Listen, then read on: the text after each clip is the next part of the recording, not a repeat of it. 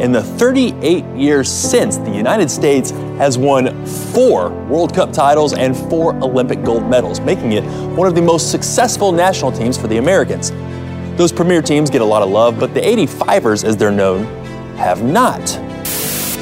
It wanted to be the world governing body of the sport, and yet it didn't want to recognise women's football. This has been a long, long journey, a story with many, many chapters. And it goes back long before this last year, long before 1999. And so I think the only place to start is by recognizing the very first U.S. women's national team in 1985. Welcome to a new series of Flame Bearers, special edition U.S. Women's Soccer Originals, celebrating the first U.S. women's national soccer team. I'm your host, Jamie, and I am beyond excited to be co hosting this season with FIFA Player of the Century, Michelle Akers. Hey, team! In this series, we'll hear from the infamous 85ers they blazed a trail at a time when women's soccer wasn't an Olympic sport and the Women's World Cup didn't even exist. We get to celebrate these badass originals who I am so proud to call myself a teammate of. These icons you don't know yet, but we're changing that. They're players who came from all over the country, some on scholarships, others playing different college sports because women's soccer didn't even exist at the time setting the foundation for what is now the biggest event in women's soccer this summer. Their stories have never been told until now. Now let's kick it off to today's episode.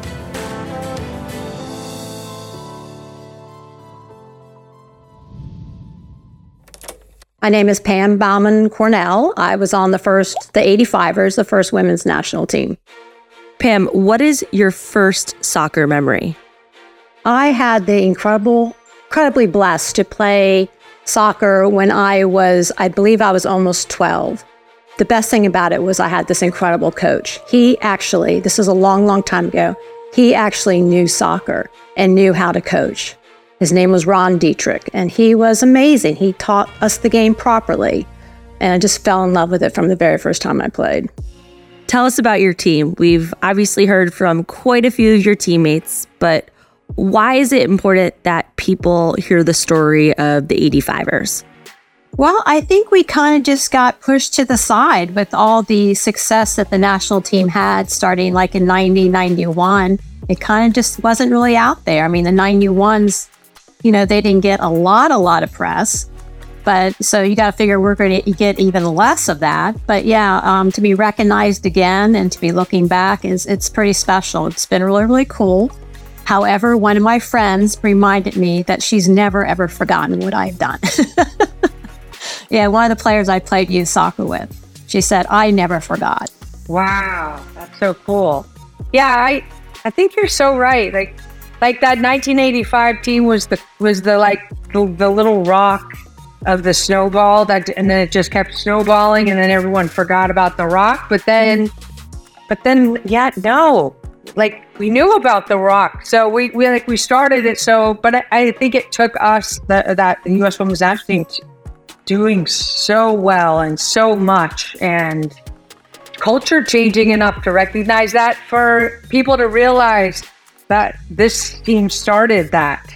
Yeah it definitely yeah i mean i don't you know lead with that when i talk to people and who i am because it's such a small part of my life even though it was very very important to me it was a very, very short time, and so many other great things have happened in my life. So I don't, you know, say that was the greatest moment of my life ever. And so I don't really tell people that. So usually Glenn, because he's my biggest fan, will tell people. And we moved recently into a new neighborhood about five years ago. And we were at a party, and he started telling people. And all of a sudden, people are coming into the room going, How dare you not tell us this information? And uh, I'm like, what? What information? What are you talking about? So then I have to share it. So now all the neighbors know.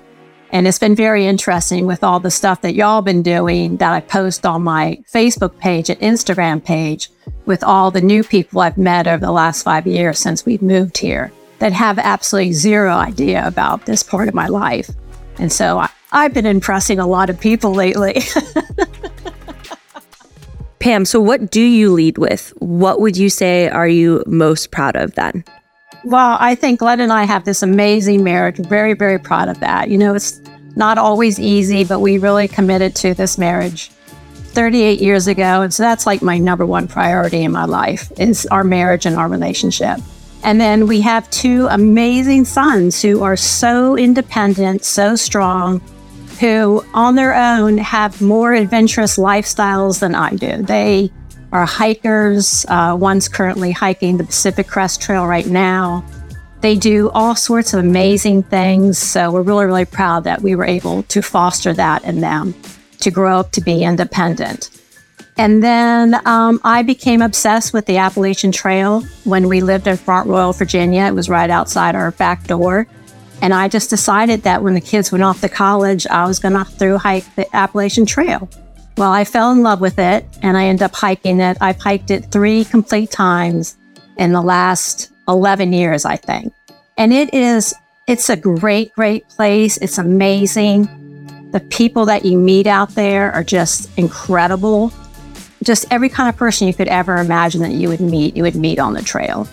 So that's like been my, my big, big thing.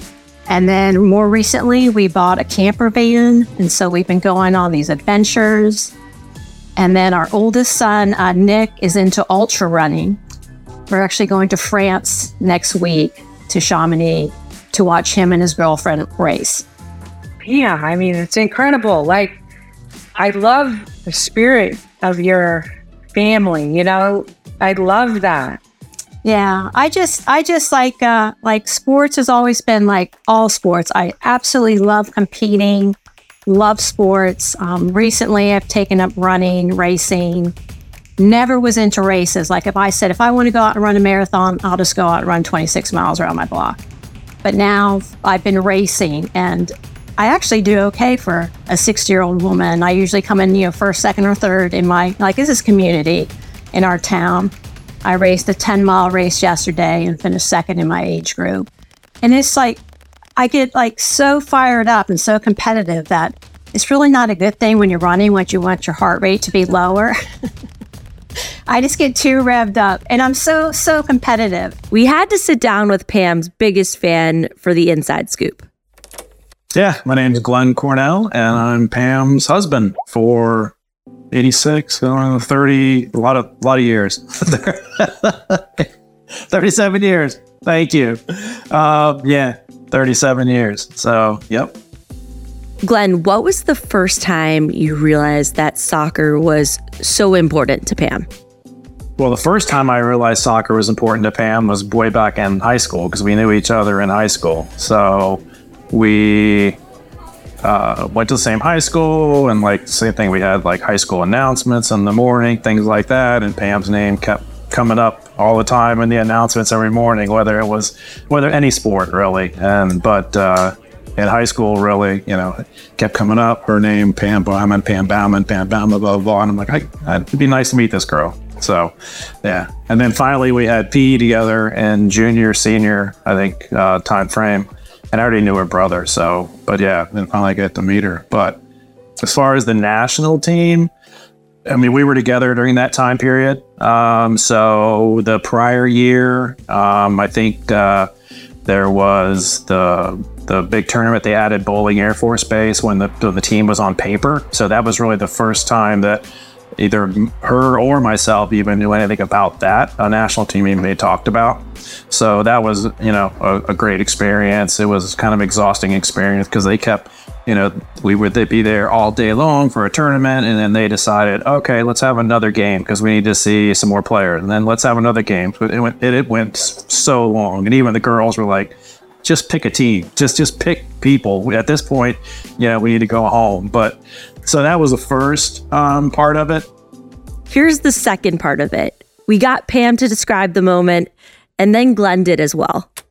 Yeah, the team was formed. Um, I actually was put on the roster as an alternate because April Heinrichs was injured and unable to be with the team. So I got a call one day at work from the Washington Post telling me I was on the team. I had not heard anything from U.S. Soccer, so I said I can't really speak to you till I confirm that I'm actually on the team. And so it was kind of a delayed celebration, but yeah, just very, very excited, but not having any clue about what to expect. It was going into the unknown. Glenn shared a bit more. And then obviously being chosen um, for the initial roster, um, initially as a alternate, but then getting chosen uh, to go on the trip. So, so yeah, it was pretty exciting. I don't know if she shared the story already about how that happened, and she was at work, and somebody from the Washington Post newspaper called her at work. She was working at J.C. Penney's in the credit department, basically, and I guess they called her house, told her mom that they were trying to reach her, and then they reached her at work and they said, "Congratulations! We just want to get some uh, information or some some of your feelings on what you think about making the women's first women's national team." Blah blah blah. And she's like, "What are you talking about?" Because she they had U.S. Soccer hadn't even told her yet. So yeah, so she was like, "I don't know what you're talking about," but then she talked to him a little bit about it, and finally found out that she had made the team. So. Um, and it was super exciting for her. I know in college she did go away uh, at one point to Denmark on, a, on an overseas trip.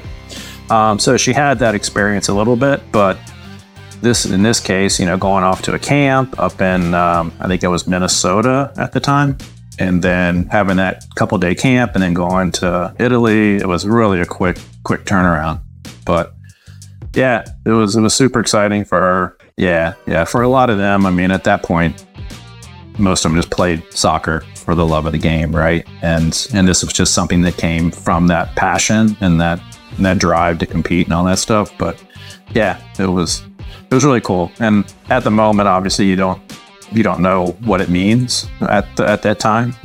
But as the years go on, I guess there's a little more appreciation of it for them, you know, from themselves and then also from others. So that's really cool. If you could say one thing to younger Pam, what would you tell her? Oh, geez. Um, I mean, I think I did things right. I played for the love of the game. I absolutely just fell in love with soccer and just to enjoy it and to enjoy the, you know, the people you play with, your coaches, just the whole atmosphere, just take it all in. Especially um, the group, you know, that your teammates, they're you're going to be your lifelong friends and you'll cherish them forever. Glenn, obviously we know Pam's story matters, but for those who don't know her as well or aren't familiar, why is it important to share her story? Well, I think it's it always matters to know where things started. You know, there's there's a pioneer story for everything out there, whether it be flying the first plane or landing on the moon or you know the stories that they got 10 bucks and a pair of shoes basically that's what they got paid and handing down uniforms and all that stuff at the time it didn't mean it, it was like you know she was you know pam called me. Goes, I got ten dollars. I got ten dollars a day. Like she was excited about that, right? Um, and a free pair of shoes for for you know a college student. That's that's awesome. So, you know, I, I think it's just important to know how it started and and really playing for the love of the game. I mean, she's always big about the love of the game, whether she coached, whether she played, whatever. It was all about you know, especially on the coaching side, teaching girls and players to love the game. If it's something you love, then doing that hard work, doing those extra sprints, uh, pushing yourself becomes fun almost um, because you love it so much and you want to compete. So, but yeah, I just think it's it's just so important to always think back about you know, the people that were the first. Pam, what are your hopes for the future of women's soccer? Oh, that uh, the girls that play soccer will just absolutely fall in love with it and stay in love with it and have a passion for soccer the rest of their lives and pass that on to their children, to everybody around them. What one action do you want people to take after they hear your story? You know, you don't have to be a soccer player, but be active. Um, you know, run, play pickleball. Women, people of all ages need to be more active. Get out and hike. Just do something. Keep moving. Thanks for tuning in, and massive thank you to my amazing co host, Michelle Akers. If you'd like to send in a letter or video of support to Pam, please do so by sending it to Marissa P at flamebearers.com. That's Marissa, M A R I S S A, P is in Potter, at flamebearers.com. Thanks, and we'll catch you on our next episode.